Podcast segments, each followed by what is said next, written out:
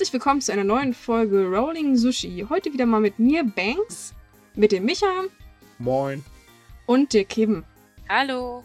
Ja, wie immer haben wir natürlich eine bunte Palette an interessanten Themen oder hoffentlich interessanten Themen. Und ja, äh, fangen wir mit was ganz Angenehmem an und zwar so ein bisschen Urlaubsstimmung. Die Sommerferien sind ja größtenteils, glaube ich, in Deutschland mittlerweile vorbei. Aber irgendwie hätte ich doch ganz gerne Lust auf Urlaub und ich würde es richtig cool finden, in Japan mal in so einem Tempel über zu übernachten. Und das ist mittlerweile sogar ziemlich üblich, dass viele Tempel in Japan sowas anbieten. Allerdings teilweise mit einem traurigen Hintergrund, weil die müssen das teilweise tun, weil sie andersweitig nicht überleben und sie auf das Geld von den Touristen tatsächlich angewiesen sind. Ja, auch die Tempel leiden unter der aussterbenden Bevölkerung und der Überalterung. Naja, aussterbende Bevölkerung, ich meine, ich bin jetzt nicht so informiert bei japanischen Tempeln, aber die finanzieren sich doch überwiegend über Spenden oder andere Aktionen. Ja, also und das, so größere das ist, Festivals, richtig? Aber äh, das ist das Problem. Genauso wie ja äh, im Prinzip Vergleich wieder zu Deutschland. Äh, sagen wir doch mal ehrlich, wenn man in die Kirche reinguckt, dann sieht man eigentlich immer eine gewisse Altersstufe und das ist bei den Tempeln nicht anders. Ja, und diese älteren Menschen äh, sterben halt langsam aus, ne? Ja. Ja gut, da könnte man ja aber eigentlich eher versuchen, das für junge Leute ein bisschen attraktiver zu machen. Also nicht, dass ich es schlecht finde, dass die Touristen aufnehmen, aber das ist ja trotzdem irgendwie auch mehr Arbeit für sie im größeren Sinne. Also sie müssen ja irgendwie Räume vorbereiten, dann müssen sie die irgendwie betüteln, die Leute. Meistens müssen sie wahrscheinlich dann auch Englisch lernen, weil die kein Japanisch können, die Leute. Und ja, ich weiß nicht, ich bin da so ein bisschen gespalten, dass sie dann genau darauf setzen und nicht sagen, wir versuchen ein bisschen moderner zu sein und mehr Jugendliche anzulocken. Ja, Nein. gut, aber da spricht die Tradition auch dagegen. Ähm, es kommt halt dazu, äh, diese Angebote sind für betuchte Touristen, weil das ist schon ganz schön teuer, im Tempel zu übernachten. Ähm, das bringt dementsprechend natürlich auch mehr Geld ein. Und es ist halt eine recht einfache Methode. Ich meine, lass ein paar Touristen übernachten. Pass auf, dass sie nicht zu viel Quatsch machen. Hauptsache, sie zahlen. Genau, um äh, nochmal genaue Zahlen zu nennen zu ganz schön teuer. Es gibt beispielsweise mehrere Tempeln, die pro Nacht äh, über 1000 Euro nehmen für so eine Übernachtung. Und ich denke schon, dass man damit ganz gut Geld machen kann. Dann nehme ich das zurück. Ich will doch nicht in einem Tempel übernachten in Japan. Das ist aber ein gepfefferter Preis. Also es gibt sogar Tempel in Japan, da kannst du auch für weniger Geld übernachten, wohlgemerkt. Ähm, es ist eigentlich auch eine schöne Erfahrung, äh, mal so das buddhistische Leben in einem Tempel mitzubekommen. Wobei, na klar, ich meine, für Touristen ist es äh, dementsprechend angepasst. Aber oh Gott, wenn es ankommt, ich meine, warum nicht? Ich muss sagen, ich finde das auch total schön. Also, äh, ich denke, man muss als Mönch oder äh, generell ähm, als jemand, der in dem Tempel lebt und diese Religion auch praktiziert, einen Weg finden, dass ähm, es nicht allzu einschneidend ist. Aber ich denke, solange sich die Touristen hoffentlich respektvoll äh, verhalten, finde ich, dass es, dass es eigentlich eine sehr schöne Aktion ist, um äh, das kulturelle Verständnis auch zu fördern. Also, wie gesagt, ich finde es auch gut. Ich würde es auch gerne machen, wenn es halt nicht so teuer ist. Vor allem, weil ich halt eigentlich auch vor allem Interesse an der Religion hatte. Also ich würde das gerne auch gucken, wie die vielleicht morgens aufstehen, ein Morgengebet haben, etc. Ähm, was aber wirklich auch meine Sorge wäre, was du jetzt schon erwähnt hattest, dass die Touristen sich nicht benehmen. Weil ich kann mich zum Beispiel erinnern, dass ein Tempel, glaube ich, in Kyoto, der war relativ groß, hat es auch für Reisende angeboten. Und der war irgendwann so genervt, also die Priester waren so genervt irgendwann davon, dass die Leute nur genörgelt haben. Denen hat das Essen nicht geschmeckt. Es war ihnen im Winter zu kalt. Äh, nörgel, nörgel, nörgel. Und der hatte dann wirklich den Klartext gesprochen. Der Oberpriester hat gemeint, was erwartet ihr denn? Wir sind ein Tempel, wir sind kein Luxushotel. Ihr kriegt das, was wir auch kriegen. Und wenn es halt kalt ist, da fragt ihr nach einer zweiten Decke. Also der war dann zum Schluss wirklich angepisst, dass die Touristen nicht verstanden haben, dass ein Tempel nicht dasselbe wie ein Hotel ist. Ja, deswegen ist es ja auch ein bisschen teurer äh, als jetzt ein normales Hotel zum Beispiel, dieses Angebot hier. Ähm, und es geht auch speziell darum, ähm, es wird halt vermarktet mit ähm, das Leben als Mönch. Also sprich, die Besucher werden eigentlich vorher schon sehr genau informiert, was da jetzt eigentlich ist. Und das ist nicht einfach so, komm hin, übernachte hier und äh, fertig, sondern ähm, es geht halt auch gezielt darum, wirklich das Tempelleben äh, eines äh, Zen ähm, Mönches halt mitzuerleben. Und äh, von daher denke ich, ist das jetzt nicht ganz so krass.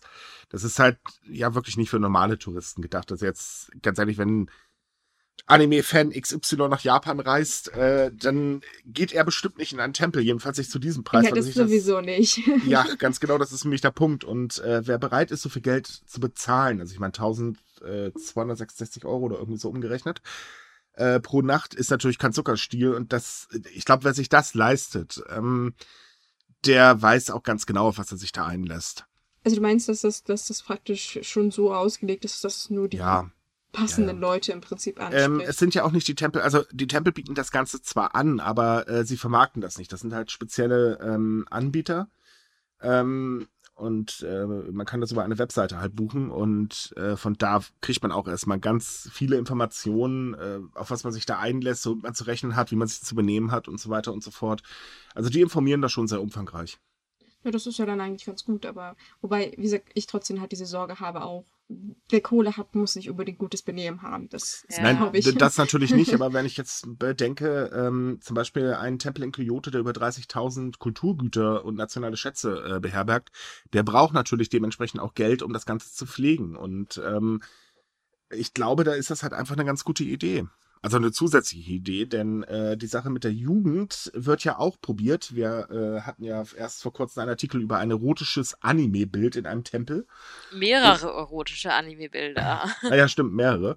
Und es gibt ja noch einen Tempel in Kyoto, der jetzt einen Roboterpriester aufgebaut hat, also sprich Hightech äh, pur, äh, um halt eben die Jugend anzusprechen. Also auch da wird natürlich was gemacht, so ist es ja nicht.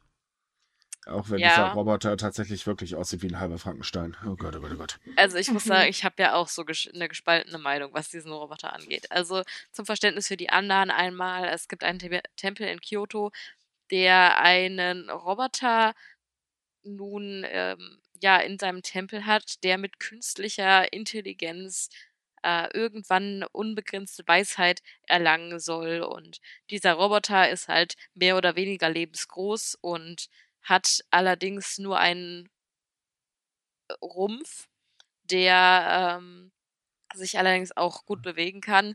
Äh, es sind aber nur die Hände und der Kopf bis zum Nacken hin mit Silikon, das halt menschliche Haut nachbilden soll, bedeckt. Und der Rest sind einfach nur, ja, Kabel und metallene äh, Die auch Teile. aus dem Kopf rauskommen, das sollte man ja dazu sagen. Also ja. wenn Cyberpunk, dann richtig Cyberpunk.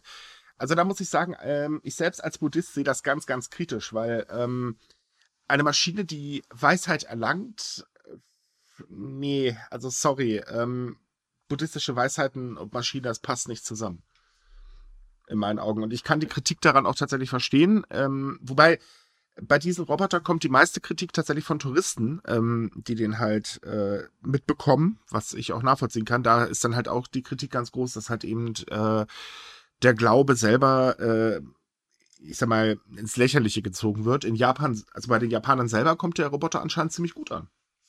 Ja, ja ich also, denke, dass es auch eine andere Denkweise ist. Also ich meine, die Japaner haben ja generell mehr mit Robotern zu tun und mehr mit Technik. Ja, die, die Erklärung des äh, Hohepriesters war, ähm, weil sie ähm, halt mit äh, Mechas und äh, so weiter aufwachsen. Deswegen sind sie es gewöhnt. Ich finde den aber auch ehrlich gesagt so ein bisschen unheimlich. Der erinnert mich an so einen halb abgefackelten Terminator irgendwie so ein bisschen. Und die Frage, ich meine, äh, die Frage, ob eine Maschine unendliche Weisheit irgendwann erreichen kann. Also ich meine, wir wissen doch alle schon, wie die Frage des Lebens ist, kam auch von einer Maschine und die war irgendwie nicht wirklich zufriedenstellend. Die äh, berühmte 88? Nee, 42. Ah, ja, 42, Entschuldigung, war ja genau die Hälfte. 42. Jetzt äh, fragen sich alle Nicht-Nerds, was zum Teufel, worüber reden die? Okay, um die das können das googeln. Also nein, die können genau. das googeln. Das, das, googelt das, äh, googelt das am ist Allgemeinbildung, was die 42 zu bedeuten hat. Das hat man gefälligst Googelt nach 42 in Verbindung mit Handtüchern, dann werdet ihr es garantiert finden.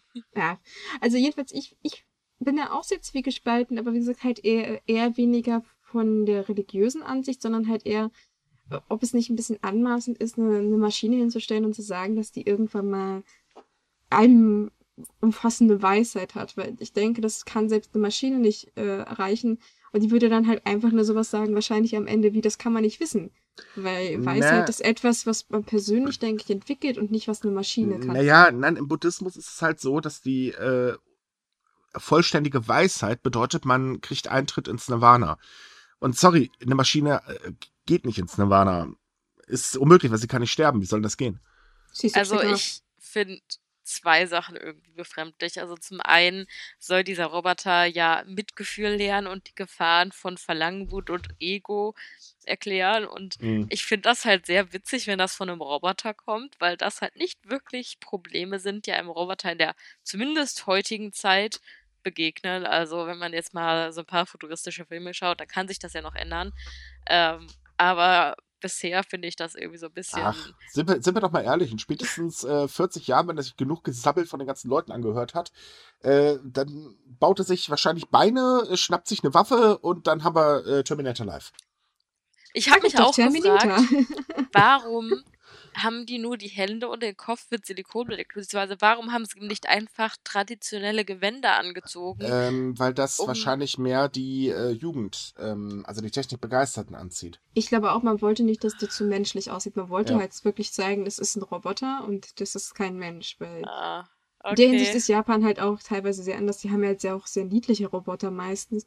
Und die westlichen Regionen versuchen die halt super realistisch zu machen. Also es gibt auch in Japan sehr realistische Roboter, aber die haben halt eine andere Denkweise in der Hinsicht. Hm. Ja, Also also, ich- Es ist halt schwierig. ne, zusammenfassend ist es eigentlich ganz einfach.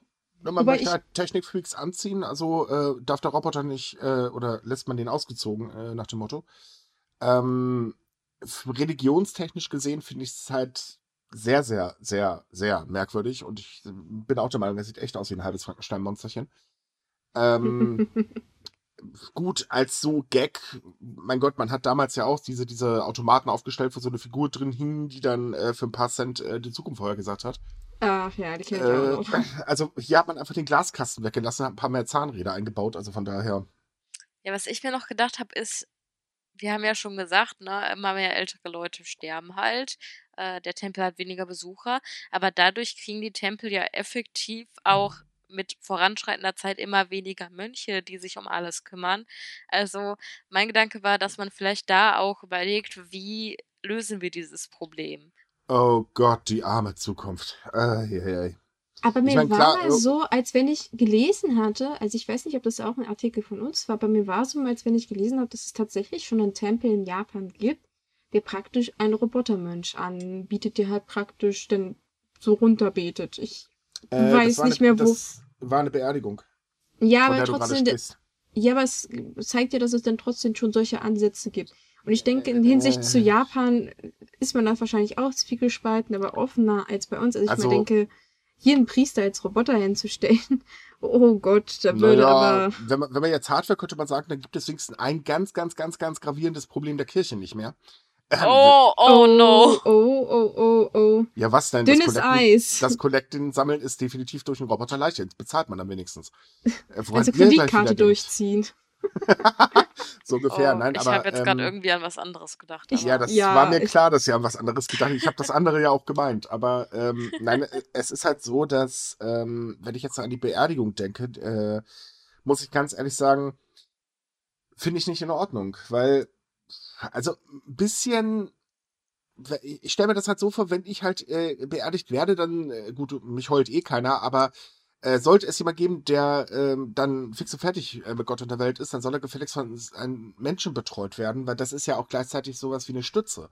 Und ein Roboter, ja, tut mir leid, der betet da sein Programm runter und das war's dann. Also da ist doch nichts Menschliches drin. Hinzu kommt, äh, man kann es auch ein bisschen übertreiben. Also zumindest die Sache sollte man vielleicht nicht so ganz extrem äh, äh, durchtakten mit Technologie und allem drum und dran. Also das ist Ja, doch. das, also in der Hinsicht, ja, Beerdigung ist vielleicht wirklich äh, unangebracht, aber ich, das für allgemeine Gebete wäre das vielleicht eine Alternative. Also für große Aktionen natürlich immer noch, äh, äh, große Anlässe halt immer noch jemand Menschlichen, aber für Kleinigkeiten. Ich, ich denke, das sind halt auch unterschiedliche Ansichten, weil ich mit dieser Religion nichts zu tun habe und selbst auch nicht besonders gläubig bin. Aber mich andererseits halt sehr für diese Technik interessiere, weil es kann ja tatsächlich irgendwann mal förderlich sein. Wobei halt sich immer die Frage stellt, wie viel Intelligenz darf man diesen Maschinen auch geben und auch Menschlichkeit. Ich finde mich zum Beispiel bei den Robotern, den wir jetzt haben, der da halt Weisheit erlangen soll, ist sehr hochgestochen zu sagen, der soll halt irgendwie sowas wie Mitgefühl und Emotionen haben. Nee, er soll sie nur lernen. Das ist nämlich das Komische Ja, aber er muss daran. ja- Er hat sie ja selber nicht. er muss sie aber verstehen, um sie zu Ja. lernen, oder? Also ich, das macht ja keinen Sinn, wenn er die einfach nur sagt. Und das finde ich schon sehr hochgestochen und auch sehr problematisch, weil wenn Maschinen auf einmal Gefühle verstehen, dann können sie die ja auch projizieren. Und wie weit geht man denn im ethischen Bereich? Denn es gibt ja diese Robotergesetze und Mhm. Oh, das ist, denke ich, sehr kompliziert, darüber zu sprechen und auch darüber Ist, zu glaube ich, auch ein ganz anderes Thema, weil äh, so weit wird es nicht gehen, aber es ist halt schon komisch, ähm, äh, zu sagen, also, äh, weiß ich, man, man sucht halt Rat nach äh, dem Motto, äh, Gott, ich weiß jetzt nicht, ob ich mich von meiner Frau trennen soll oder nicht oder so. Und dann kriegt man da Tipps von der Maschine, die natürlich so wahnsinnig viel Ahnung davon hat. Also, nee, tut mir leid, das ist doch Quatsch. Aber als wenn ein Mensch davon mehr Ahnung hätte. Ja, also mehr als, mehr, als eine Maschine eigentlich schon. Aber wir haben ja schon gesehen, dass, es muss ja nicht unbedingt so modern sein. Roboter kommen ja trotzdem gut an. Es gibt ja noch den Tempel, der auf, naja, mehr Figuren gesetzt hat. Und zwar der mit Gundams versucht, Menschen anzulocken. Das sind ja Gundams. Gun Gundams. Das Verzeihung. ist wie mit GIF und GIF, hä? Oh Gott, fang bloß nicht damit an. da hatte Okay, ich okay, letztens ich erst ruhig. ein furchtbares Streitgespräch. Jedenfalls, äh, das sind diese, diese, ähm, kann man sagen, Kampfroboter oder Kampfanzüge, weil eigentlich Ro- sind ein- Einigen einigen wir uns auf Roboter. das sind Roboter und die sind ja aus der gleichnamigen Serie.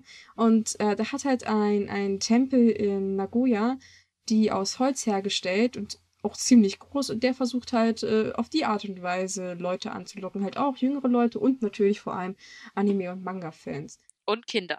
Na, das sowieso.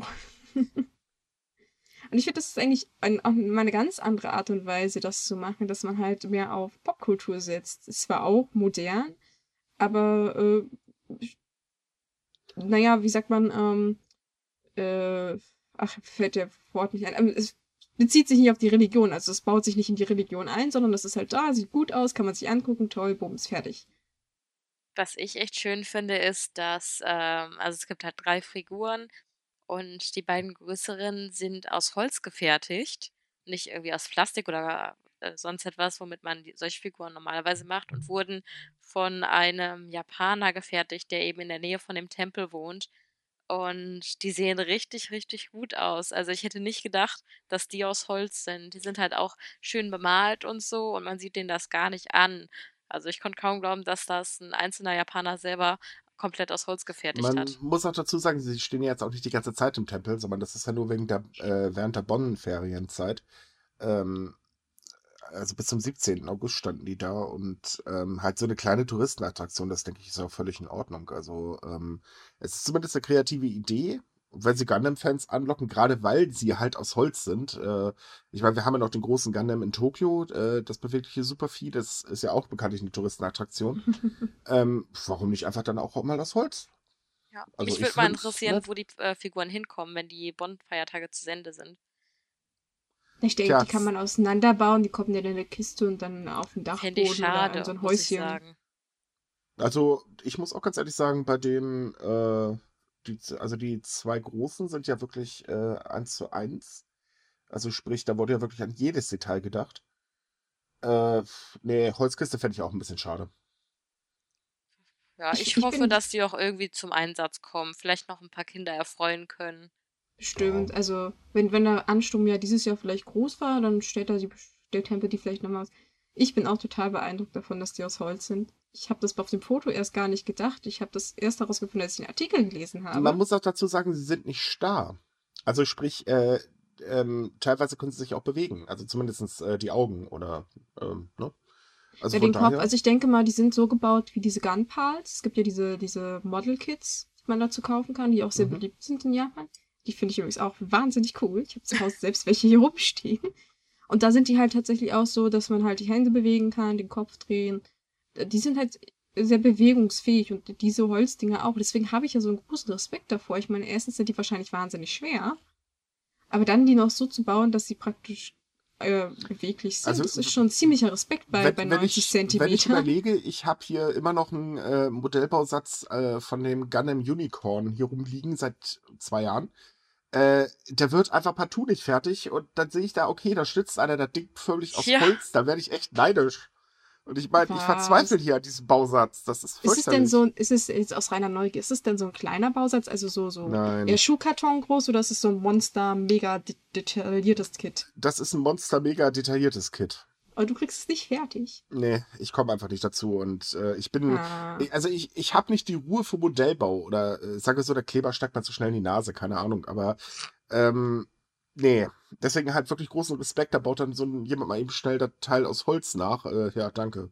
Aber eigentlich sind diese Kits ohne Kleber. Die werden eigentlich nur so zusammengesteckt. Nein, nein, das ist nicht so ein Kit. Ah, das ist also so hast richtig- wirklich so einen Modellbausatz. ja, ich habe okay. einen richtigen Modellbausatz hier rumliegen. Na, Halleluja, viel Spaß. Das werde ich meinen Lebtag nicht mehr fertig kriegen, das Teil.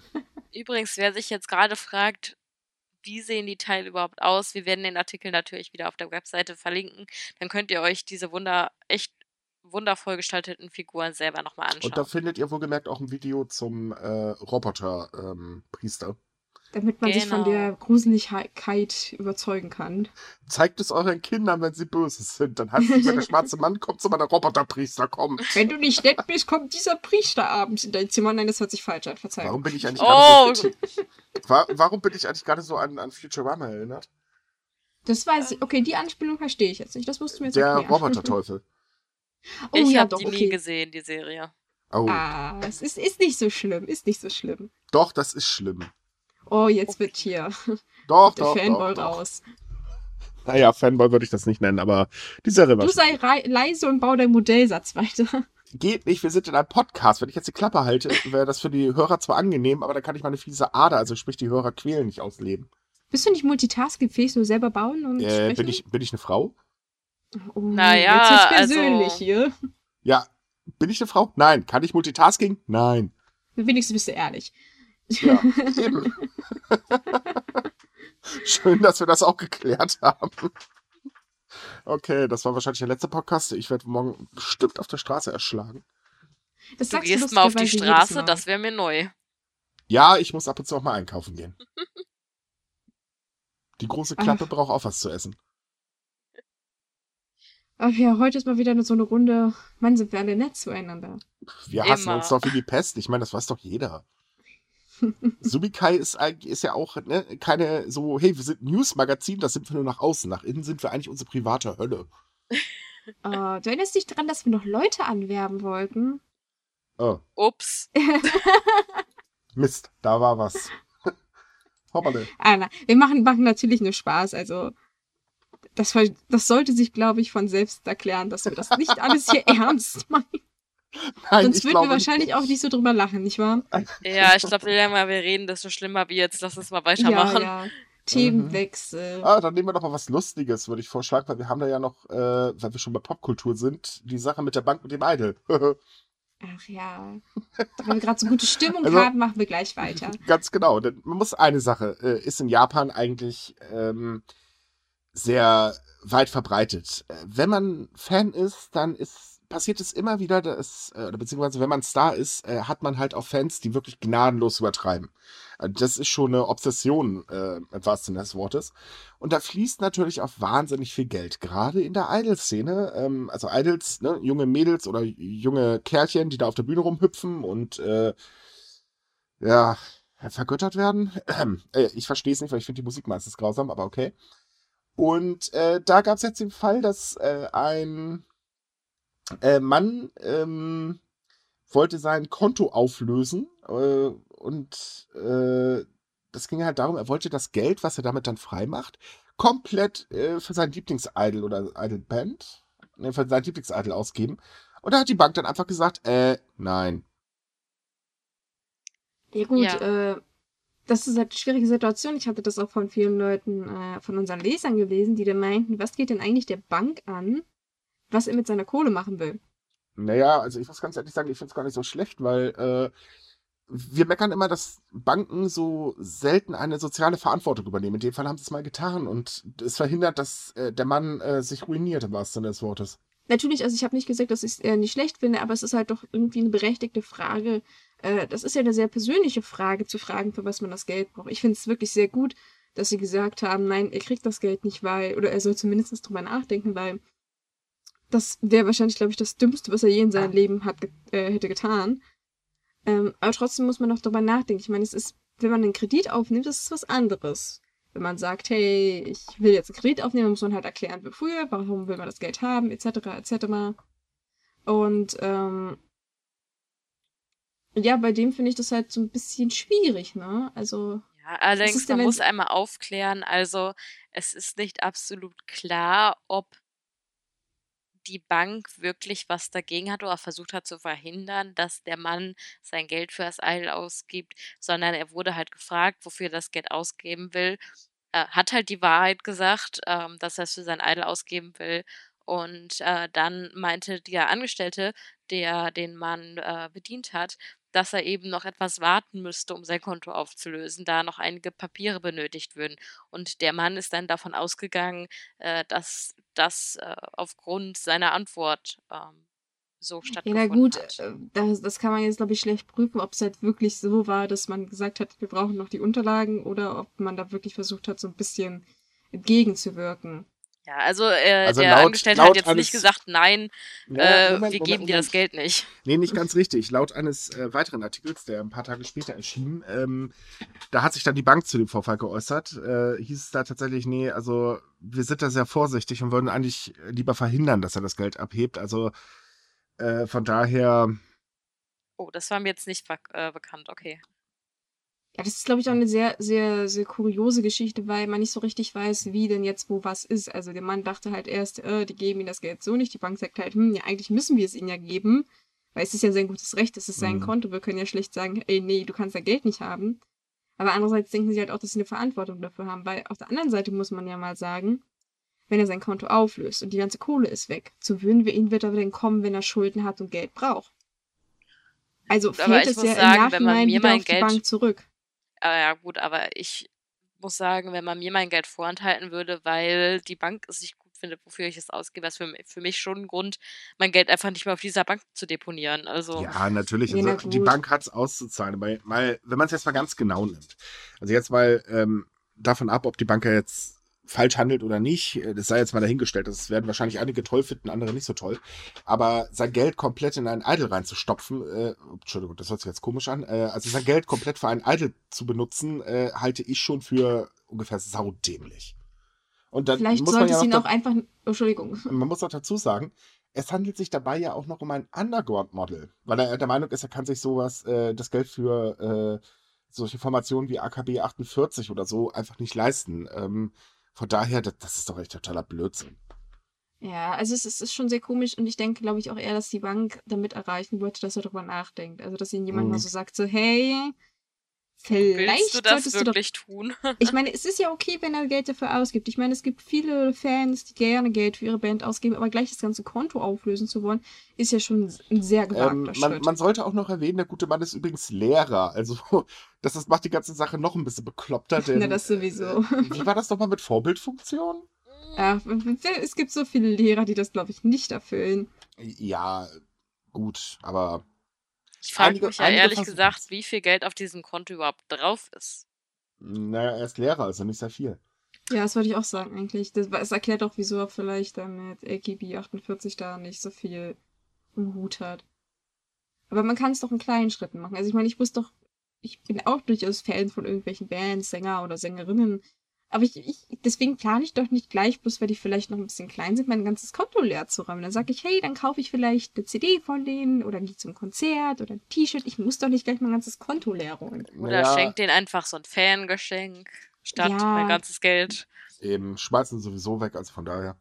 Ich, also ich verstehe, dass diese Underground-Idols äh, sehr viel kämpfen müssen und denen es auch oft nicht wirklich gut geht finanziell.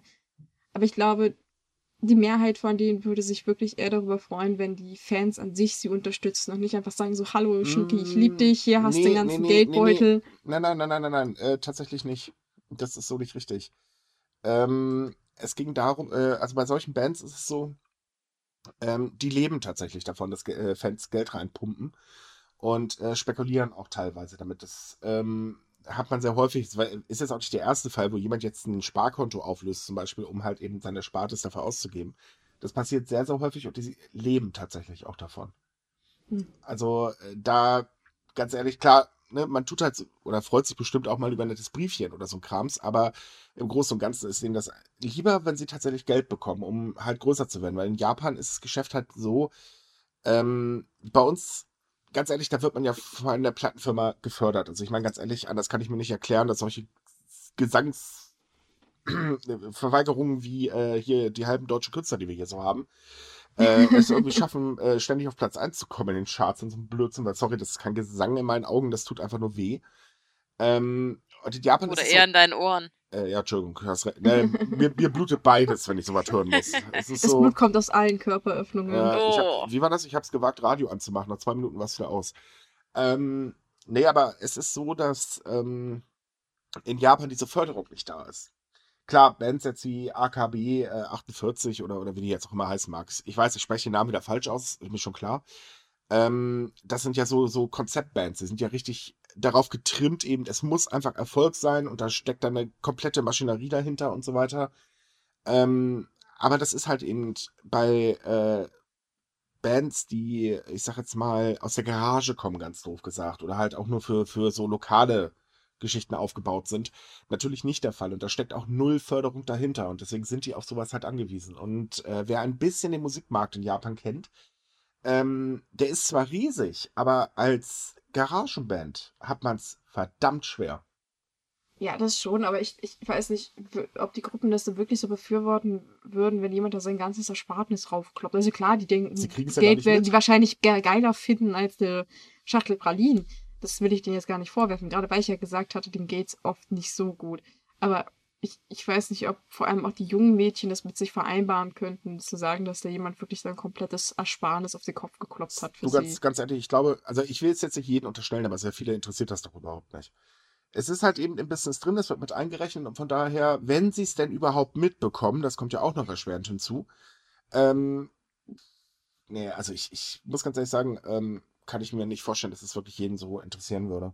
Natürlich gibt es Hm. bestimmt ein paar, die halt auch sagen, äh, bloß nicht, die vielleicht auch ganz zufrieden sind mit dem, was sie bisher erreicht haben und sich halt äh, ähm, in den Kopf gesetzt haben, wir bauen es lieber selber auf, aber großteils mh, dafür passiert das viel zu häufig.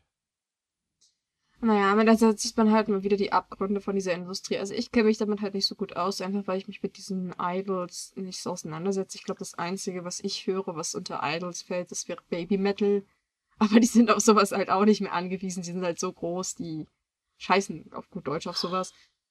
Aber ich, wie gesagt, ich bin immer noch so ein bisschen unschlüssig. Also ich finde die Reaktion von der Bank, um nochmal darauf zurückzukommen, eigentlich gut. Dass sie halt gesagt haben, sie wollten da halt irgendwie so ein bisschen Sagen wir mal äh, so, Mann es, so es, wachrütteln. es ist eigentlich aber die Reaktion, die die Mama hätte übernehmen müssen, und zwar mit einem Kochlöffel. ja. Und äh, sei froh, dass du die eine Szene nicht wirklich kennst, weil äh, viele, auch in Deutschland hat sie ja ganz viele Fans. Ähm, muss ich ganz ehrlich sagen, kann ich teilweise absolut nicht nachvollziehen. Ich war einmal auf einem Idol-Konzert, äh, bin hingeschleift worden in Japan und äh, es ist zwar faszinierend, den Leuchtstäben so zu gucken, so, das ist ja richtig schön Ja. getaktet, das ist echt super gemacht. Äh, Das ich, ist sehr cool. aber ganz ehrlich, der Rest, ey, sorry, das sind junge Mädels, die da irgendwo auf der Bühne rumtrennern und meistens äh, Playback natürlich noch. Ja, Also- da, so wie die tanzen meistens, kann man dazu gar nicht live singen. Ja, das Also ist zumindest die Mehrheit nicht. Ja, gut, das geht, glaube ich, den meisten äh, Gesangsvögeln so, aber ähm, es, es hat eigentlich nur gnadenlos überhypt. Ich götte, äh, vergöttere halt ein paar gut aussehende äh, Männer, Schrägstrich Frauen und äh, ja, toll. Also ich höre auch japanische Musik. Ich war auch schon auf japanischen Konzerten. Sehr lustig, dass es in Deutschland halt auch so abgeht mit den getakteten Tanzen. Ich habe bloß ja die Knicklichter vermisst. Also die finde ich wahnsinnig cool. Die hätte ich so gerne auch ja, auf wobei Konzerten. wir in Deutschland kopieren ja sowieso in dem Moment äh, in der Regel alles. Es ist ja, es ist halt so in Japan, also muss das in Deutschland auch so gemacht werden. Es ist total albern. Nö, ich, ich weiß gar nicht, es war gar nicht so der Zwang, also ich habe das dann auch mitgemacht, aber es war einfach nur so drin zum Takt irgendwie zu. Ich meine, es gibt ja Bands, da hüpft man oder tanzt man halt auch zum Takt. Und da hatte das irgendwie was, äh, was ganz Angenehmes eigentlich. Also ich weiß nicht, ob andere Leute das auch so sehen, dass die dann angepisst sind, wenn sie auch irgendwelche japanischen Bands besuchen und die da alle im Gleichschritt hüpfen oder was auch immer man dann noch so macht. Aber ich denke, so ungewöhnlich ist es nicht. Ich meine, auf einem Metal-Konzert headbangt man ja doch auch eigentlich meistens im Takt, oder? Also ja, aber das, das, was ich meine, ist, ähm, es ist halt so, man, man ist es gewöhnt. So, und äh, die Welle, also wenn jetzt halt eben so eine Idolband mal nach Deutschland kommt, ich meine, Idols sind ja dann doch relativ selten hier, äh, außer Baby Metal. Ich glaube, kommen die nicht nächstes Jahr nochmal nach Deutschland? Oder mich Ich weiß es nicht, waren die nicht letztes Jahr? Ich weiß es Ich, nicht. ich weiß es nicht. Ich verfolge die Ich Band. weiß, die in Grey kommt nächstes Jahr, aber die sind keine Idols. Ich kenne mich mit sowas absolut nicht aus. Ja, das habe ich auch schon gesagt, dass ich keine Ahnung habe. Ich kenne mich halt so mehr mit den bekannteren harten Zeug aus, also Dion Grey, äh, Okay, das ist nicht so hart, aber da war ich auch Ich auf dem Konzert an sagen, jetzt Café. komm, mal- komm mal bitte mit dem Hart an. Also wenn du jetzt nicht mit Maximum the Harmonist kommst oder so, da brauchen wir über Hart gar nicht mehr weiterreden. ja, ich kann mir nicht für alles Tickets leisten.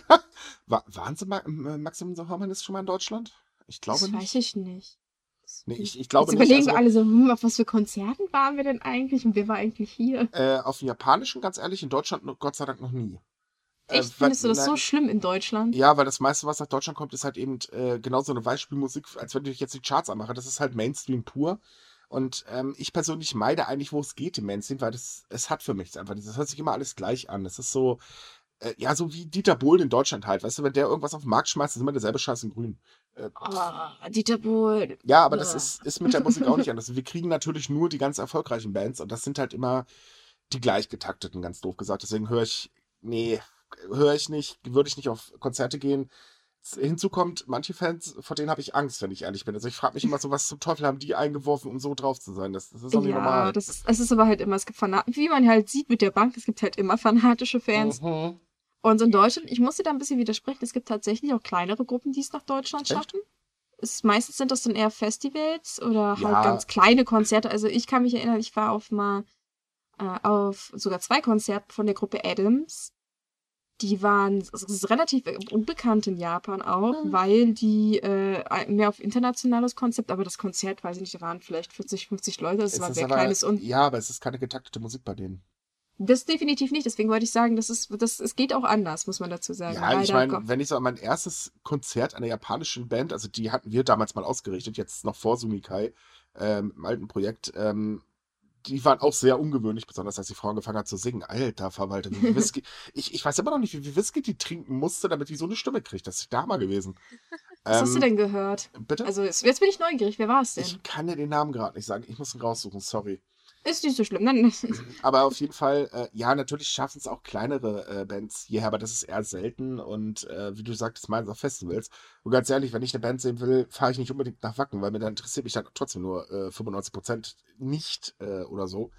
Also von daher, ähm, was ich mir eher wünschen würde, ist, dass vielleicht wir mal in den Genuss kommen, auch in unsere Radiolandschaft, auch mal einfach andere Musik zu hören als Deutschland und USA und äh, ja, das war's ja meistens. Also sprich, da könnte man ruhig auch mal ein bisschen japanische Musik spielen oder was weiß ich was, bengalisch, keine Ahnung, aber mal was anderes wäre echt ganz nett. Dafür gibt es doch Spotify und internationales Radio. Ja, Also- na, ich meinte, ich habe manchmal den Hang dazu, meiner Sprachkiste, dessen Namen ich gerade nicht sagen kann, sonst springt sie mir mich an, äh, zu sagen, sie soll mal Radio laufen lassen, wenn ich gerade echt keinen Nerv auf äh, Musik habe. Ähm, ich vergesse da nur immer sch- schnell genug irgendwie einen Sender, wo keine Musik spielt, äh, Was ist doch allgemein so ein Problem? Also nicht nur, dass das nur aus Deutschland und den USA und manchmal der UK kommt, sondern auch, dass die ja wirklich nur die absoluten Chart-Hits gerade so spielen. Also da Ja. läuft ja ein Song zehnmal am Tag. Also es wird ja schon reichen, wenn man bei den Ländern bleibt und einfach die Range, äh, die, die Vielzahl der Songs ein bisschen erweitern würde. Mm, nee, also ich, ich würde schon begrüßen, wenn halt auch mal, ähm, also es, es gibt unheimlich gute Musik in anderen Ländern. Muss, es ist nun mal einfach so, ich meine, klar, jedes Land hat irgendwie gute Musik. Ähm, und ich würde es eigentlich wirklich begrüßen, wenn halt auch mal äh, ein paar andere Sachen so gedudelt werden würden.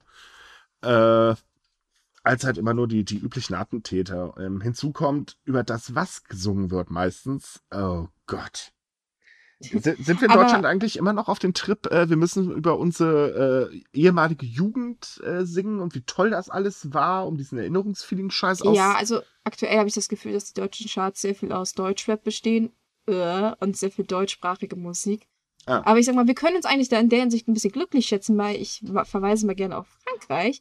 Die haben, glaube ich, zu 90 Prozent nur französische Musik. Kam nichts anderes im Radio, weil das da so ein, so ein Gesetz ist oder Ja, so. Ich meine maximal 30% ausländische Musik. Ich kann mich aber auch irren. Ich, Ich, ich weiß es auch gerade nicht, aber ich weiß halt, dass die, dass die manchmal wirklich verzweifelt sind, weil die so gerne mal was anderes hören würden als nur französische Musik.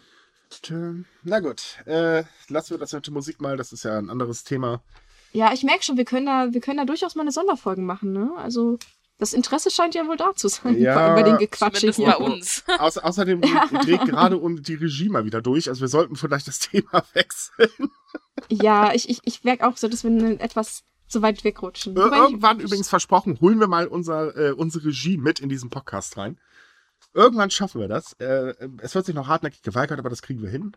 Also man, man, muss dazu sagen, der Podcast, das sind jetzt nicht nur wir drei, die quatschen, wir haben da noch drei im Hintergrund. Ich ähm, wusste, dass diese Antwort jetzt kommt. Niemals! sie trauen sich noch nicht zu sprechen, weil sie Angst haben, dass dann eure Milch sauer wird. Und äh, wir Angst vor dem Schadensersatz. Alle, Aber gut, ja. äh, wir wollten jetzt zurück auf das eigentliche Thema Japan und Co. Wir können ja vielleicht abschließend sagen, es ist schön, dass man seit auch kleinere Stars unterstützen möchte, aber räumt doch bitte nicht euer ganzes Sparbuch dafür leer. Richtig. Handelt mit ja. Bedacht mit eurem Geld, weil Geld, wenn es einmal weg ist, ist es sehr schwer wieder zu bekommen. Richtig. Nehmen wir doch mal ein etwas härteres Thema, was wir heute noch haben. Und zwar kommen wir mal zum Thema Klimawandel. Da geht es auch um Geld. Ja, da, da geht es auch um Geld, aber Moment, jetzt geht es wahrscheinlich gleich erstmal um Aluhüte. Also, liebe Leute, Klimaverweigerer, fangt schon mal an zu basteln. ähm, eins der Lieblingsbehauptungen sind ja, Atomenergie ist die umweltfreundlichste Energie, die man haben kann, kostengünstig, vor allen Dingen kostengünstig. Ähm, auch das behauptet die japanische Regierung tatsächlich ganz gerne, stimmt aber gar nicht, wenn man das mal ganz genau durchrechnet, denn Atomenergie ist genau genommen in Japan die teuerste Energie, die man produzieren kann. Was vor allem halt an den ganzen Sicherheitsmaßnahmen liegt, nicht wahr? Und der Instandhaltung, weil Japan hat ja seit äh, Fukushima, also 2011, das Ganze ja massiv verstärkt, die Kontrollen verstärkt. Äh, viele Atomkraftwerke müssen halt nachgerüstet werden. Und Zu da Recht. fallen dann doch, ja, also wenn die, wenn die in, wieder in Betrieb genommen werden möchten, dann oder sollen, wollen, was auch immer, dann müssen sie halt diese neuen Regelungen seit 2011 oder 12 halt einhalten und die müssen halt das alles kontrollieren. Erklär mal, was die Regeln sind. Ach so, ja, natürlich, sie müssen katastrophensicher sein. Ich war jetzt gerade ein bisschen verwirrt. Also klar, das heißt, wenn sie, die stehen ja meistens am Wasser, sie müssen halt dann höhere Schutzwelle bauen für Tsunami, sie müssen Erdbebensicher, Erdbebensicher sein, das heißt, sie müssen ein Notfallsystem haben, falls der Strom ausfällt, äh, bei Feuer, Terroranschlägen. Also die Liste ist ziemlich lang, auf was sie da vorbereitet sein müssen. Und wie gesagt, das, der ganze Spaß kostet eine äh, Menge Geld, nämlich die elf Betreiber, die aktuell aktiv sind, äh, haben alleine in, äh, im Juli 5000, nee, was, 5,074 Billionen Yen, das sind 42 Milliarden Euro umgerechnet, allein für die Sicherheitsmaßnahmen ausgeben müssen, beziehungsweise der Staat. Und Richtig, und dann kommt halt hinzu, natürlich muss das Geld auch wieder reinkommen. Äh, dementsprechend wird ja auch der Strom in Japan äh, teurer. Das äh, ist momentan auch ein ganz, ganz großes Problem tatsächlich. Und äh, einige Kraftwerke kommen mit diesen Umbaumaßnahmen gar nicht hinterher. Und da ist Japan jetzt eiskalt und legt sie halt still. Aber damit passt halt dieses, ähm, die Aussage der japanischen Regierung nicht mehr, die ständig wiederholt wird, äh, wenn es zum Beispiel um Windenergie oder, oder Wasserkraft und so weiter geht. Ähm, man scheut sich halt tatsächlich, äh, genauso wie ja wieder bei uns, ähm, um die Investitionskosten und sagt halt eben klipp und klar, Atomenergie, sauber, billig, perfekt. Ja, und das stimmt halt. Absolut nicht. Da ist doch wirklich die Frage, warum es sich immer noch so geweigert wird, endlich mal erneuerbare Energien wirklich in dem Maße zu folgen, in dem man sie bräuchte. Es gibt ja noch also, ein ganz also anderes Problem, um das ganz kurz nochmal dazwischen zu gehen, denn bei den Kosten gibt es noch einen ganz kleinen Faktor. Japan hat überhaupt keine Idee momentan, wie sie das Zeug überhaupt lagern.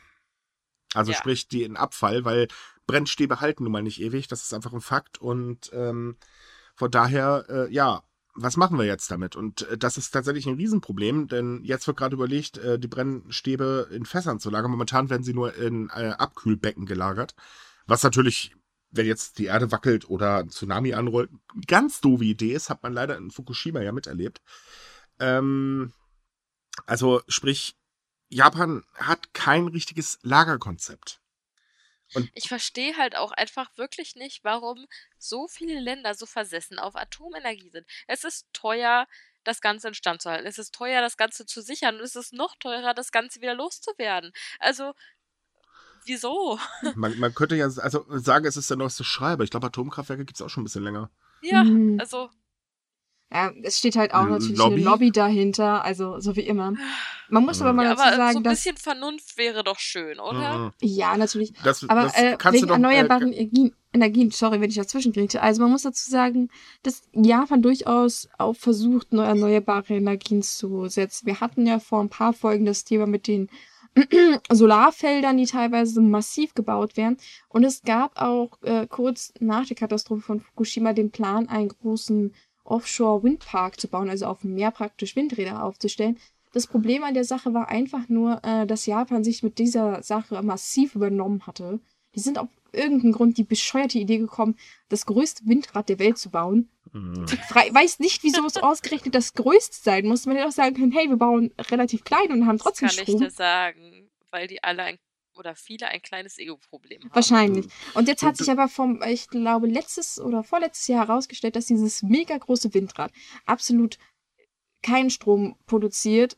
Es ist nicht mal ansatzweise auf die nötigen Prozente gekommen, überhaupt um ans Netz zu gehen. Und die haben das jetzt praktisch abgebaut und, also ab, nicht abgebaut, aber sie haben gesagt, sie geben dieses Projekt auf, weil sie halt einfach nicht auf diese gewünschten oder beziehungsweise benötigten Quoten zu kommen. Und dann sieht man halt, dass Japan meistens so schön versucht, mit dem Kopf voran in die Wand zu rennen, statt vielleicht langsam zu laufen. Die müssen Ja, ja, nicht das- gleich das- mit den Größten anfangen. Nein, das, das Problem ist halt auch, dass äh, das Windrad, ähm, man könnte jetzt meinen, okay, kleine Hose, großes Rad, aber äh, es ging halt vor allen Dingen darum, auch die Gesellschaft zu beruhigen, weil es herrschen ja noch immer einige ganz, ganz böse Probleme, gerade was Fukushima angeht. Ich meine, ähm, sie haben ein Problem, äh, das radioaktive Wasser zu lagern, was anfällt äh, durch die jetzige Kühlung. Der Abbau funktioniert nicht richtig. Mal von der Kleinigkeit abgesehen, dass halt Menschen, die evakuiert wurden, ziemlich mies behandelt werden. Ähm, dieses Windrad sollte halt dieses Prestigeprojekt sein, um die ganze Aufmerksamkeit darauf zu lenken. Ähm, Im Großen und Ganzen ist auch die Atomkraft bei ja in Japan natürlich nicht die Hauptenergiequelle. Es ist ja tatsächlich die Kohleenergie. was die ähm, Sache nicht besser macht. Nein, das macht die Sache definitiv nicht besser, weil Kohleenergie ist ungefähr das umweltschädlichste, was man hat. Es sei denn, ein Atomkraftwerk fliegt halt in die Luft. Ähm, äh, das, das Problem ist halt, ja, eben die Lobby und ähm, Abe selber ist, ich weiß nicht, er will eigentlich gar nicht handeln. Das ist halt, ähm, er ist extrem konservativ. Und konservativ bedeutet, das ist ein Konzept, das funktionierte, also halten wir einfach bis in die Puppen dran fest und bloß keine Änderung. Und da spielt dann halt leider auch dieses Problem mit, ähm, dass die japanische Gesellschaft allgemein relativ zurückhaltend ist, weil es gibt kleine Demonstrationen, also auch Friday for Future gibt es in Japan, das sind dann so ungefähr äh, 50 Schüler, die auf die Straße gehen. Ähm, und da übrigens auch nur in Tokio. Äh, es gibt halt einfach keinen öffentlichen Druck, weil denen ist das völlig egal. Hauptsache, da kommt irgendwas aus der Steckdose raus, wo es herkommt, interessiert keinen.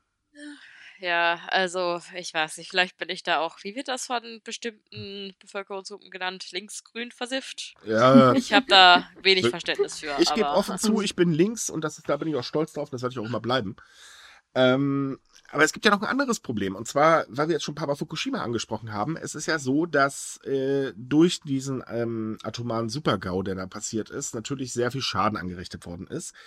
Ähm, jetzt nicht nur, dass sehr viele Menschen umgekommen sind und wahrscheinlich die äh, Beetfolgen, also sprich Krebsleiden, auch noch ähm, sehr stark auftreten werden, sondern es sind natürlich auch Dinge kaputt gegangen. Also sprich, ähm, Existenzen sind zerstört worden und so weiter. Ähm, Ja, viele Leute haben ja ihr Zuhause und ihren Job verlassen Äh, müssen und mussten ganz neu anfangen. und das, das Ding ist, eigentlich gibt es ein Gesetz, äh, das eben die Schadensersatzansprüche der äh, Opfer gegenüber TEPCO, also dem Betreiber, ähm, regelt. Das Ding ist, ähm, es gibt auch ein Schiedsgremium, äh, das halt eben Schadensersatzsummen äh, vorschlägt. Und äh, man ist zwar nicht richtig verpflichtet, das anzunehmen, aber TEPCO hat das bisher halt immer gemacht. Und das hat sich jetzt stark geändert, denn TEPCO hat seine Haltung äh, gegenüber diesen Schadensersatzansprüchen so dermaßen verschärft, dass sie jetzt einfach schlicht und ergreifend sagen, nö. Und dadurch müssen Betroffene klagen gehen äh, und haben halt das Problem, das Gerichtsverfahren ist irrsinnig kostspielig, weil sie ja erstmal auf den Kosten sitzen bleiben. Und dadurch, ähm, ja, entgehen viele Menschen äh, ihren, na, wie sagt man, ähm, äh, na, jetzt habe ich das Wort Ja, ihren vergessen. äh, Schadensersatzansprüchen. Ja, äh, genau. ah, Das, Das erste, was ich mir gedacht habe, als ich das gelesen habe, war, da haben wir mal wieder das altbekannte Problem, das in Japan, aber auch in Deutschland häufig vorkommt. Ähm, man ermutigt Unternehmen zu Maßnahmen, die eigentlich sehr sinnvoll oder auch nur fair sind, aber man zwingt sie rechtlich nicht dazu und dann passiert genau sowas. ja, wir erinnern uns liebevoll an unsere Mietpreisbremse.